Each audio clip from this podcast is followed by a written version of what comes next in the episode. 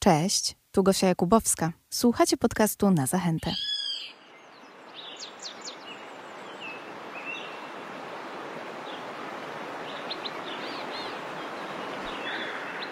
Ostatnio zapytano mnie o to, jaki jest mój ulubiony kwiat i nie pamiętam, e, kiedy ostatnio tak długo zastanawiałam się nad odpowiedzią, jednocześnie zmieniając co chwila zdanie.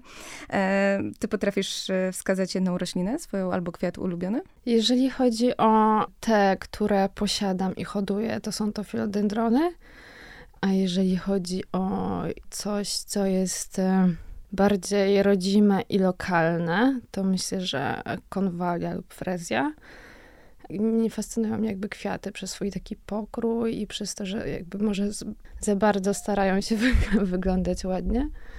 Albo po prostu są zbyt atrakcyjne w swojej budowie, ale mimo wszystko właśnie akurat te kwiaty bardziej mi się kojarzą z dzieciństwem a z domem rodzinnym, właśnie z przeszłością i bardziej też chyba przez to, że mają tą właściwość, że wydzielają intensywny zapach, są gdzieś tam ciekawe i bardziej się zazębiają z przeszłością dla mnie. Chyba od kwiatów się to wszystko zaczęło i od domu rodzinnego. Babć. Myślę, że tak. Na pewno też e, im jestem starsza, tym bardziej tak do tego wracam i to jeszcze analizuję, jednocześnie mm, po prostu analizując siebie Wychowałam się głównie na wsi. Tam mieszkały moje babcie, obie.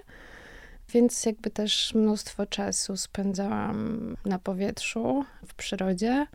Też właśnie zastanawiałam się nad tym, że jednak to rośliny, jakieś takie elementy z przyrody były moimi pierwszymi takimi zabawkami, więc gdzieś tam tutaj w, w tej wystawie, pracując nad nią, stwierdziłam, że wracam gdzieś tam do tego, co jest takim trochę ciekawą rzeczą, trochę paradoksem. Roślina zabawka. E, dzisiaj chyba, chyba bardzo ryzykowne określenie. No. Mm, natomiast e, na wystawie faktycznie możemy zobaczyć, może nie w formie zabawek, ale w formie jakiegoś laboratorium i eksperymentu. Do tych kwiatów wznosiłabyś modły w swojej alegorii świata? Do, dobre pytanie. Na pewno jest tak, że właśnie ja gdzieś tam, od kiedy zaczęłam być bardziej taka świadomie wrażliwa na rośliny i zaczęłam się nimi gdzieś tam mm, tak bliżej zajmować, w swoim prywatnym czasie, nie tylko w twórczości, to myślę, że nawiązałam pewien rodzaj relacji, generalnie z nimi jako, z różnymi rodzajami gatunków, ale też z tymi konkretnymi, które na przykład właśnie, z którymi żyję. No, jakby dla mnie są to takie istoty, które gdzieś tam mi się wydaje, że w swoim życiu i też twórczości e, staram się upodmiotowić, jakby ja też je widzę jako równoważne byty, które być może traktujemy jako coś gorszego, coś innego, coś mniej inteligentnego, przez to, że one żyją w trochę innym czasie niż do którego my przywykliśmy. E, I no tak. A to jest bardzo ciekawe, bo w sumie jest różnica między rośliną, która rośnie w doniczce, a rośliną, która jednak mimo wszystko rośnie w środowisku naturalnym. E, mam wrażenie, że akurat w mieście to jest o wiele trudniejsze, żeby chyba nawiązać jakiś kontakt z rośliną, w szczególności, że tych roślin więcej jest doniczkowych niż w środowisku naturalnym. Mhm. I też takich bardziej, które nie zawsze są dzikie, a zazwyczaj ich bytowanie właśnie w tym mieście jest związane z tym, że one są tak ukształtowane i tak przeznaczone, że jakby to nie stało się naturalne, że one tam się znalazły.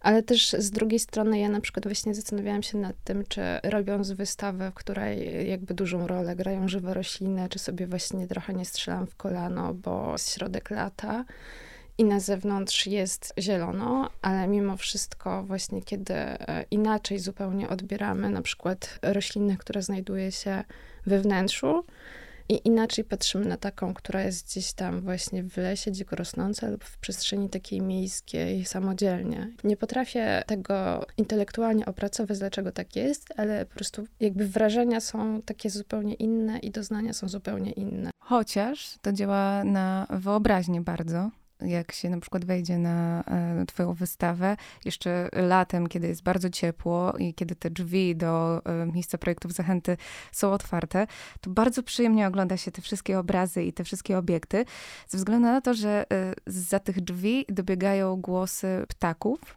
ale także i ludzi. To tworzy niesamowity kontrast, bo też twoja praca składa się z różnych kontrastów. Przynajmniej ja tak ją odbieram, że z jednej strony pojawia się ta natura, a z drugiej strony pojawia się człowiek, który nie jest do końca w stanie żyć natur- z tą naturą w zgodzie, przez co ona właśnie sama chwilami obumiera, ale też na wskutek naszego działania obumiera. To zderzenie tych dźwięków e, dobiegających za miejsca projektów Zachęty jakoś było pięknym uzupełnieniem mojej podróży do e, Twojego mhm. świata. Fajnie. No, jakby takim e, moim celem było, żeby jakby stworzył się taki pewien mikroklimat, i też ten mikroklimat, mam wrażenie, że się buduje przez to, że rośliny wnoszą jakiś taki spokój i ciszę, bo e, to, tak mi się wydaje, że, że tak jest. Co do tego zestawienia i tego kontrastu, to jest tak i uważam, że jakby to bardzo mówi też wiele o człowieku i o życiu, bo jakby uważam, że wszystko jest ambiwalentne i też kiedy pewna rzecz się radykalizuje, to też może prowadzić do czegoś niekoniecznie dobrego. I w tej wystawie i ogólnie w moim życiu mi się wydaje, że przede wszystkim wybrzmiewa to, że gdzieś tam dążę do jakiegoś balansu i powiedzmy, że w tym przypadku balansu pewnego rodzaju sztuczności, tego, co jest naturalne, czyli czegoś, co jest bardzo toksycznym, bo jest to malarstwo olejne, a z drugiej strony wprowadzamy rzeczy, które są jakby nietoksyczne. Mm-hmm, tak, no właśnie to jest ten kontrast i e, miałam też takie przemyślenia, w szczególności po tym, jak jeszcze przez dobrą godzinę utrzymywał mnie się ten gryzący zapach w gardle, jak tobie napisałam zresztą SMS-a, po tym jak wyszłam e, z twojej wystawy, sobie pomyślałam, że mimo wszystko, że zaczynałam od roślin, to na sam koniec czułam tylko ten zapach i nie chcę powiedzieć smak, bo nie lizałam twoich obrazów, ale ten zapach był okropny.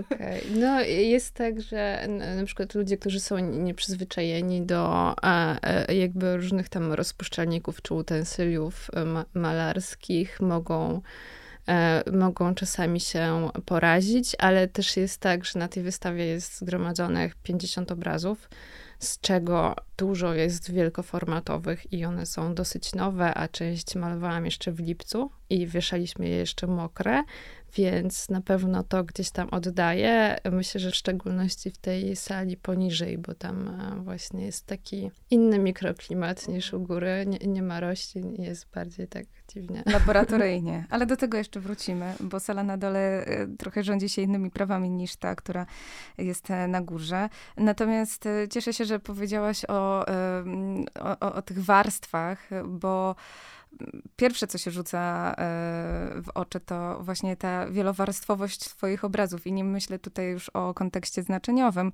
ale o kontekście e, technicznym, czyli tak na dobrą sprawę tworzysz nową technologię w malarstwie. Tak mi się przynajmniej wydaje, bo rzadko kiedy spotykamy się z osobami, które uwielbiają tak eksperymentować z farbami um, i które się tego nie boją, bo te machnięcia pędzla widać, że są pewne. Ty już wiesz, co z tą plamą, którą pewnie zrobisz, co chcesz nią osiągnąć. I to jest też takie świadome malarstwo. Na pewno jest wiele przypadków. Jeżeli chodzi o ruchy, to staram się, żeby one były precyzyjne i na tym tym polega właśnie chyba moja rola. Co do tej wielowarstwowości, to się wszystko zgadza i też tutaj docieramy do takiego tematu, który dla mnie jest najbardziej taki ciekawy i taki sexy, bo to, co można zrobić z farbą, od zawsze mnie w ogóle pociągało i dlatego w ogóle zajęłam się malarstwem, bo jak gdzieś na początku wychodziłam od rysunku i do, na malarstwo przystawiłam się dopiero na uczelni po prostu to chyba też wynika z takiej wrodzonej chęci do majsterkowania, do sprawdzania rzeczy. E, I też no, na pewno ważnym jest to, żeby się tego nie bać, bo je, jakby w takim sposobie malowania jest też dużo strat. Stąd pewnie też wynika ta wielowarstwowość, bo gdzieś tam te powiedzmy nieudolne jakieś fragmenty są zasłaniane kolejnymi. I to gdzieś tam w końcowej fazie ma stworzyć taką strukturę, która jest mięsista, ale która w pewnym sensie też jest cały czas transparentna, bo gdzieś tam te wcześniejsze warstwy cały czas przezierają przez te późniejsze.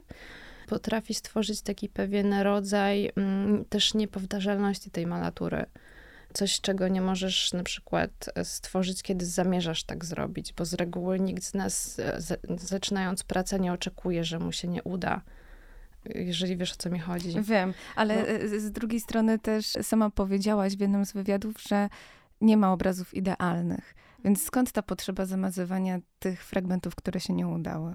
No, przez ego. Mówiłam wcześniej, że jakby ta ambiwalencja to jest jakby wszystko, z czym się mierzę na co dzień i wszyscy się mierzymy i po prostu też się na to godzę. Właśnie też uważam, że najlepszą rzeczą w malarstwie, przynajmniej dla mnie, jest to, że ono gdzieś tam kształtuje charakter i uczy ciebie ponosić te, e, jakby przynajmniej próbować coś, co uważasz za porażkę, potem przenieść w coś innego, ale z drugiej strony też docenić to, że być może coś, co potencjalnie ci się nie udało, potem prowadzi do czegoś innego, co jest jakby finalnie dużo lepsze niż to, co wcześniej zamierzałeś. Z tym, że jakby nie ma idealnego obrazu, to też wiąże się taka sprawa, że nawet jeżeli jestem w jakimś stopniu zadowolona z pracy, jaką wykonałam, to potrafię się tym cieszyć bardzo krótko. I te rzeczy dezaktualizują się bardzo szybko. Stąd więc... też potrzeba malowania jednocześnie kilku prac. No tak, żeby... kilku, kilkunastu, kilkudziesięciu. To ile jednocześnie obrazów malowałaś najwięcej? Mm, 100? Nie, nie wiem. Tak na to nie patrzę, ale jest w tym rodzaj jakiejś takiej, no, jakiejś takiej manii. I też jest tak, że po prostu część prac e, robię tak, że po prostu robię bardzo szybko, nad innymi pracuję latami, one też się kształtują gdzieś tam ze mną, więc tak naprawdę ta liczba jest wymienna, ale to też wynika z tego, że chyba po prostu z jednym obrazem byłoby dość nudno, a po drugie z takiego praktycznego punktu widzenia to, e, to po prostu trzeba czekać, aż jakaś warstwa wyschnie kilka, kilka dni, żeby po prostu to te technologicznie też e, dobrze, dobrze działało, więc to jest logistyka. Tak. Ja już myślałam, że to jest forma jakichś notatek, żeby pomysły nie pouciekały. Mm, no, jakby mam notatnik do pomysłów i jakby z obrazami też tak jest, że w zasadzie chyba niektóre są tylko paletą albo próbnikami. E, ale no, jakby ja, ja, mam taką właściwość, że nawet jak zaczynam coś robić z jakimś pomysłem i założeniem, to zawsze wychodzi coś innego. Rozmawiałam z Polą Gadowską, która jest y, współproducentką y, twojej wystawy, jeśli możesz, ześlij deszcz. I zapytałam się jej, mm, co było najtrudniejsze od takiej mm, strony produkcyjnej w tej wystawie no to powiedziała, że waga tych obrazów jest przerażająca. Że są tak ciężkie od tych warstw, że czasami trudno było je zawiesić. Nie eee. zgadzam się, czyli uważasz, że znacznie mogłoby być ich więcej? Tych warstw? Eee, nie, jakby, nie, jakby jest tak, że właśnie ta farba gdzieś tam dodaje tej wagi, ale to są jakby po, chyba pojedyncze przypadki, natomiast też jakby przez to, że jakby coś, coś jest duże, to waży. Rzadko kiedy artyści przychodzą do galerii co drugi dzień, żeby doglądać swoje rośliny. To jest niesamowite, Edyta. Ty zrobiłaś wystawę, gdzie tak na dobrą sprawę jesteś tam częściej niż kuratorka, podejrzewam. A, no tak, ale to jest właśnie, e, ja się nad tym zastanawiałam, że po prostu zrobiłam sobie ekstra prezent na wakacje, że muszę tutaj siedzieć i to robić. Ale z drugiej strony przez to, że tam jestem, to na przykład właśnie jakby to jest super, bo ja na przykład właśnie patrzę, co się zmienia i patrzę, jak rzeczy mogą rosnąć właśnie w tym miejscu i jakby dla mnie to też jest taki rodzaj nauki, z trzeciej po prostu spotykam tam ludzi i zawsze coś jakby prowadzę przez to jakieś ciekawe rozmowy, co mi się, co mi się wydaje, że z reguły artystom to się nie zdarza, bo te wystawy gdzieś tam są potem, że artysta jest obecny na jakichś tam wydarzeniach, otwarciu, a potem jakby już nie, a przez to, że tam jestem, to zawsze gdzieś tam poznaję jakieś osoby i to jest ciekawe doświadczenie dla mnie. Ciekawe też będzie wiercenie dziury w suficie, żeby twoje rośliny mogły dalej rosnąć. A, no na szczęście ja nie muszę tego robić, bo nie, nie lubię wiercić. Ale słyszałeś, że taki jest plan? No tak, to jest właśnie mój plan, bo e, właśnie okazało się, że, że bataty rosną bardzo szybko i trzeba je gdzieś przemieścić. A co z fasolą? E, no, fasola rośnie szybko, acz krótko. Rośliny, które tam użyłam, e, są takimi roślinami, które są ekspansywne i mają za zadanie szybko rosnąć i też założeniem jest takim, żeby one gdzieś tam w późniejszym czasie tworzyły taki rodzaj rysunku, przestrzeni. Ja je też uzupełniam takimi drutami, które wtapiają się gdzieś tam w ich pokrój i to wygląda dość ciekawie. Więc jakby teraz moim zadaniem w trakcie trwania tej wystawy, właśnie oprócz tego nawadniania, jest dbanie o to, żeby im gdzieś tam umożliwić ten rozwój i przemieszczanie się. Ja w ogóle przed tą wystawą przez parę miesięcy też hodowałam te, bo tam są głównie fasole, Uważam, że właśnie ciekawe jest obserwowanie tego, jak one się przemieszczają, jak tworzą sobie punkty podporu, bo fasola ma w sobie coś takiego, że ona jakby szuka e, jakichś punktów, gdzie może się złapać, podeprzeć i gdzieś tam się przemieszczać dalej. Dla mnie to jest bardzo takie zwierzęce, wręcz ludzkie i jakby ona na końcu tej łodygi miała coś w rodzaju dłoni po miesiącu robienia tych prototypów, że miałam po prostu już takie sny, wręcz koszmary, że one mnie gdzieś tam łapią. E, właśnie tak się jeszcze właśnie owijają jak takie węże wokół różnych rzeczy. Węże, dłonie. E, bardzo to wszystko jest symboliczne, tak samo jak to, że twoje obrazy jak zresztą możemy zobaczyć w opisie, są bardzo barokowe, a mi barok kojarzy się zawsze z obfitością, z symbolem dobrobytu, że to wszystko jest w takich przesadnych rozmiarach. I faktycznie na Twoich obrazach to widać, bo to nie tylko obfitość warstw, ale też pięknie się to łączy z początkiem naszej rozmowy, gdzie kwiaty pełnią rolę bóstwa, obiektu, bytu, gdzie możemy otrzymać tę obfitość. Też, e, też pewien rodzaj płodności, być może czegoś, co, co przynosi dopiero ten dobrobyt, jest takim symbolem dobrostanu. Z obrazami jest tak, że one mają jakby w sobie ewidentnie taki rodzaj nadmiaru a, i takie horror wakui. To jest mi bardziej bliskie niż coś, co jest bardzo oszczędne i zachowawcze mi się wydaje, że to też jakby w pewnej mierze wynika z tego, na co gdzieś tam byłam eksponowana w dzieciństwie i jakby tutaj też mogłabym się odnieść do tych prac, które mają właśnie, e, są na podobraziach, które mają różne kształty, czy z nich mam właśnie bardziej, bardziej symetryczne lub bardziej organiczne formy, które gdzieś tam robię sama lub projektuję też je sama. Analizując e, sama dla siebie, właśnie też jak zaczęłam to robić, bo robię to gdzieś tak od e, trzech lat, to jakby doszło do mnie, że to prawdopodobnie wynika z takiej ekspozycji właśnie w dzieciństwie na estetykę kościelną, sakralną, w jaki sposób kościoły były, czy kaplice dekorowane. Nie jestem religijna, gdzieś tam sama poszukuję dla siebie jakichś rozwiązań też temu kompletnie nie zaprzeczam i właśnie to, co mogę najlepszego wynieść z tego wychowania w tej kulturze, to jest chyba właśnie pewien rodzaj cytatu z tej estetyki, którą mi się wydaje podświadomie zawarłam w swoich pracach. I z takiej religijności, którą ja jeszcze pamiętam, która miała w sobie pewien szacunek do plonów, do lasów, e, do, do po prostu przyrody. E, odtąd jest właśnie ten już jakby jeden krok do chyba do tego, co gdzieś tam się znajduje w centrum tego, co ja lubię i co uważam za takie mistyczne i wzniosłe, czyli e, przyrodę. A to jest bardzo, e, bardzo interesujące i intrygujące, bo tak na dobrą sprawę wszystko zaczęło się od e, przyrody, nawet e, plemienia, wierzenia. To wszystko jakoś krążyło wokół przyrody. Przecież nawet jak zerkniemy w różne opisy antropologiczne różnych badaczy, to pojawia się właśnie ten czas święty, tak zwany, czyli czas, według którego żyje społeczeństwo, że żyje ono w dwóch czasach. Czasie, który mamy teraz, tak?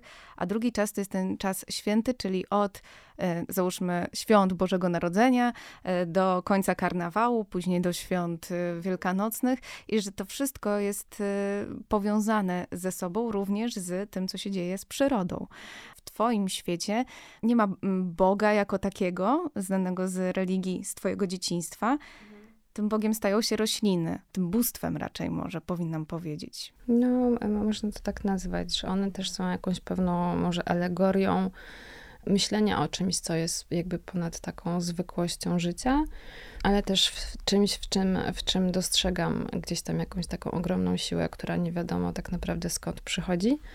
Jak odchodzi, ale też tak naprawdę z drugiej strony ona nigdy nie odchodzi, bo cały czas wraca, bo tak jak wspomniałaś o tej e, właśnie dawnym życiu w cykliczności, jakby co już jest trochę zatracone, to jednak w dzisiejszych czasach już trochę zauważamy, że ważne jest to życie w cykliczności i jakby po co ono nam jest też jakby z punktu widzenia bycia kobietą, jakby zwracanie uwagi na to, że życie to nie jest jakiś bieg, sprint bez wytchnienia, tylko to jest po prostu wchodzeniem na górę, schodzeniem i zawsze musi być ten moment jakiegoś przejścia, stagnacji po to, by móc gdzieś ruszyć dalej. I jakby też właśnie ja obserwując swoją gdzieś tam e, kobiecość i czując to, zaczęłam właśnie empatyzować taki sposób życia i szanować to, że nie wszystko musi być super zawsze zrobione.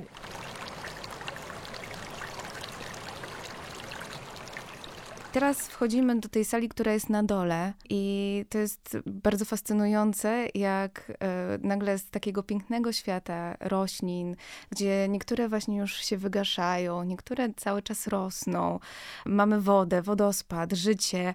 Przychodzimy do pomieszczenia, które jest sterylne, białe, mhm. zimne światło, i mamy formę laboratorium. Tam już nie ma takich roślin, jakie są w pierwszej części wystawy wchodzimy do miejsca, gdzie mam wrażenie, że człowiek stara się na nowo stworzyć coś, co będzie chociaż tak w jednym procencie dobre, jak to, co mamy w pierwszej części wystawy. Mhm. W trakcie tworzenia tej wystawy to też właśnie zależało mi na tym, żeby stworzyć taki trochę inny jaskiniowy świat tam na dole. Być może coś, co jest trochę z innej planety i coś z, ze świata, które jakby niesie pewne skojarzenia, aczkolwiek też jest trochę taki chłodny. Mi się wydaje, że te przyste atramentowe kolory, które są tam użyte, ale też z drugiej strony właśnie mm, ona jakby jest oddzielona przez to, że ten sposób malowania tych prac, które tam są zawarte jest zupełnie inny, ale z drugiej strony też sposób pracowania nad tymi obrazami. Nad tym dzisiaj myślałam, że jakby przez to, że jest tam dużo przypadku i farba, która jest nakładana na te obrazy, ona gdzieś tam e, trochę działa sama sobie, e, a, a ja po prostu pracując nad nimi też wchodzę w, w taką formę, w taką osobę zaklinacza, który ma nadzieję, że po prostu e, ona gdzieś tam się zatrzyma w takim pożądanym dla mnie momencie. Trudno jest tak technologicznie wytłumaczyć, ale mniej więcej to polega na tym, że jakby te wszystkie obrazy są malowane na płasko, na mokro i jakby jest w tym trochę mojej kontroli, ale z drugiej strony one gdzieś tam schnąc same się dalej jeszcze układają. Więc to też jest ta kwestia, o której mówiłam na początku, mówiąc, że jest dużo jakby ryzyka i nieudanych rzeczy. Tak mi się wydaje, że jest taka pewna konotacja do tych prac na górze w tym kontekście. Aczkolwiek, no jakby ja też na wszystkie swoje prace tak patrzę, że to raczej jest taka forma tworzenia abstrakcji, czegoś ze świata iluzji, a nie, nie jest to próbą naśladowania przyrody i nawet te bardziej mimetyczne prace kaligraficzne, które są u góry, one też są robione na tej samej zasadzie, które te bardziej abstrakcyjne w tej oddzielnej sali.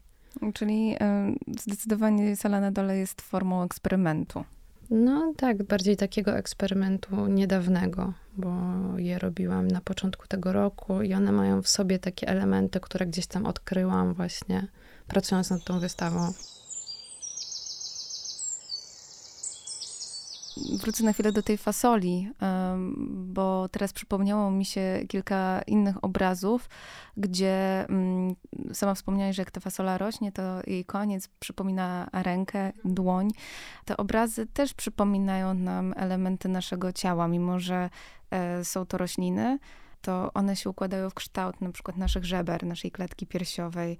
E, właśnie przypominają czasami jakiś gest i ten ruch jest jakby zatrzymany przez chwilę na tych twoich obrazach. Jest w tym coś takiego. Ja też właśnie czasami idę bardzo w tą stronę i jeszcze bardziej podkręcam to wrażenie takiego, że tam się pojawia jakieś mięso, jakaś struktura taka. Czasami właśnie z, dodaję elementy, które na przykład kojarzą się z, nie wiem, z płetwami, ze skrzydłami, z czymś i, i tworząc jakieś takie hybrydy, czymś pomiędzy właśnie rośliną, a zwierzęciem, innym bytem. To trochę nawiązuje do performance'u bo pracujesz z żywą materią, czyli z roślinami, które są uzupełnieniem twoich obrazów, ale z drugiej strony trochę mi się to kojarzy z takim, z takim artystycznym ruchem.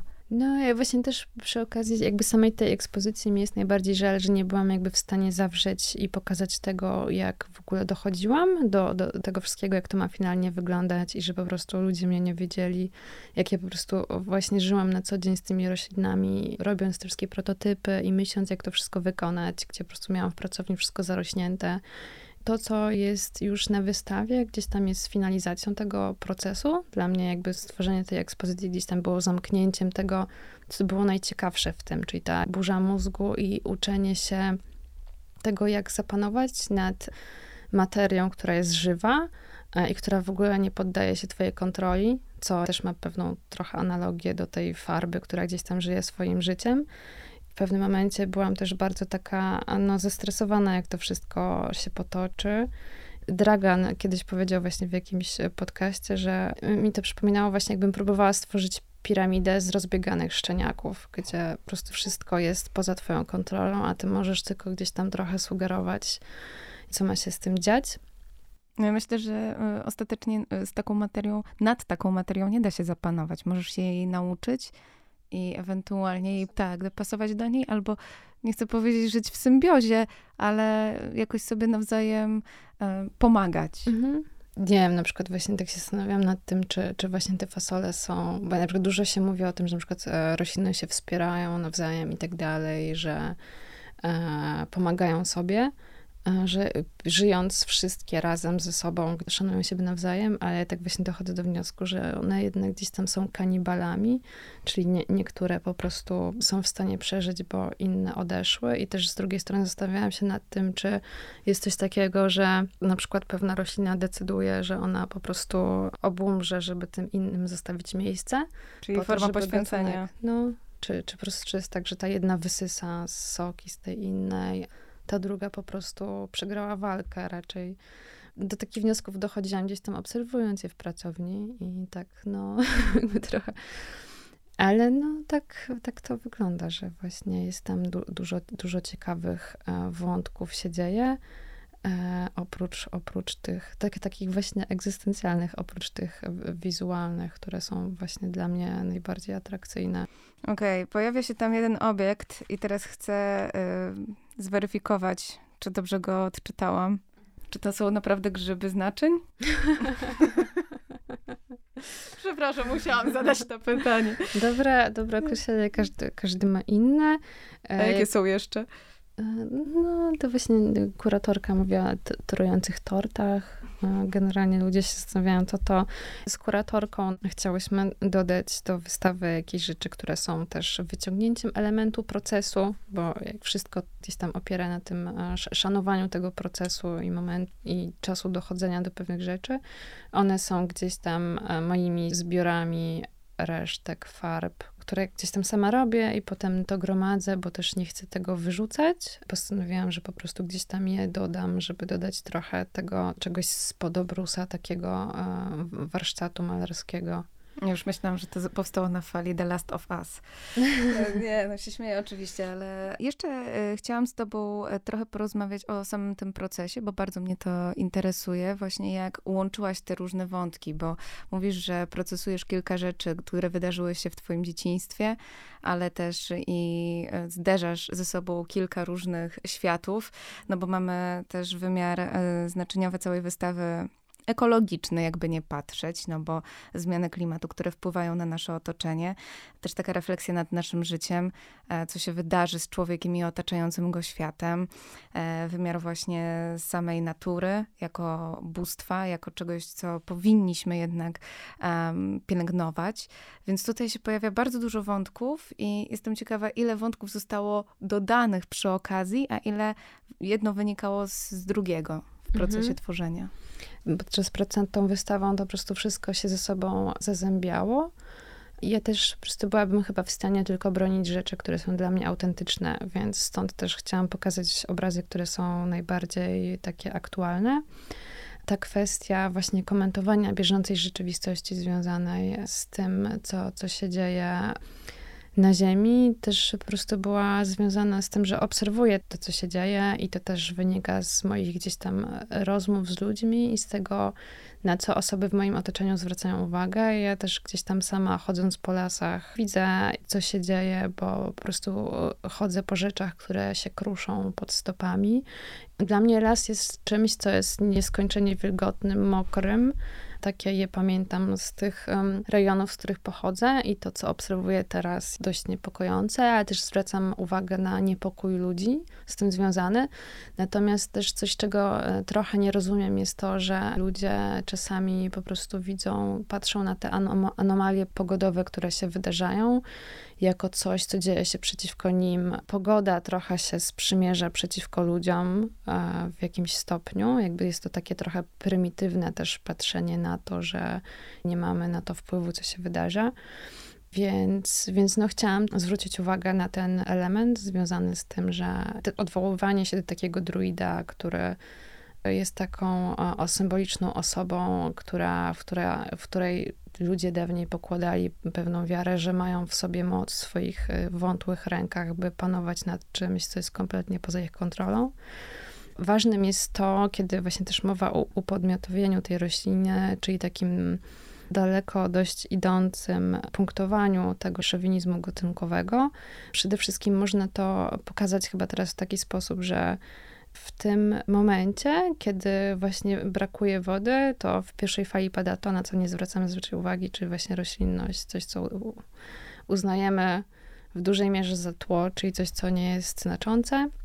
Zawsze jest gdzieś tam tym elementem dekoracyjnym, czy po prostu właśnie tym tłem, na którym gdzieś tam pojawia się, czy to w, w sztuce zazwyczaj jakiś ssak, człowiek, cokolwiek innego. To co wyjdzie z tego laboratorium? Co z tego z eksperymentu, tego... laboratorium na końcu, które mm. widzimy na no, tak, wystawie. tak jak tutaj słowo klucz na eksperyment i laboratorium, że dopiero obserwujemy i zobaczymy. Mam nadzieję, że one przeżyją i że będą bardzo ekspansywne i pod koniec lata zobaczymy gąszcz, na to liczę. A co z naszym życiem? Z naszym? No, dobre pytanie. Mi się wydaje, że wszyscy kiedyś umrzemy. To na pewno. Przecież mamy cykliczność, tak? My umieramy, a inni przychodzą. Mm, no, natomiast właśnie tak myślę, że ta mm, proporcja właśnie tego, ile pracy wymaga przetrwanie w ciągu życia, jak wiele gromadzisz umiejętności, sił i funkcji, potem jak szybko przychodzi ten koniec, to jest bardzo taka dziwna, niewspółmierna proporcja, więc musi być coś lepszego oprócz tego, jakby coś później. Edyta Hul, jeśli możesz, ześlij deszcz. To właśnie mm, Edyta była gościem dziewiątego odcinka podcastu na Zachętę. Bardzo dziękuję za to spotkanie. Dzięki również.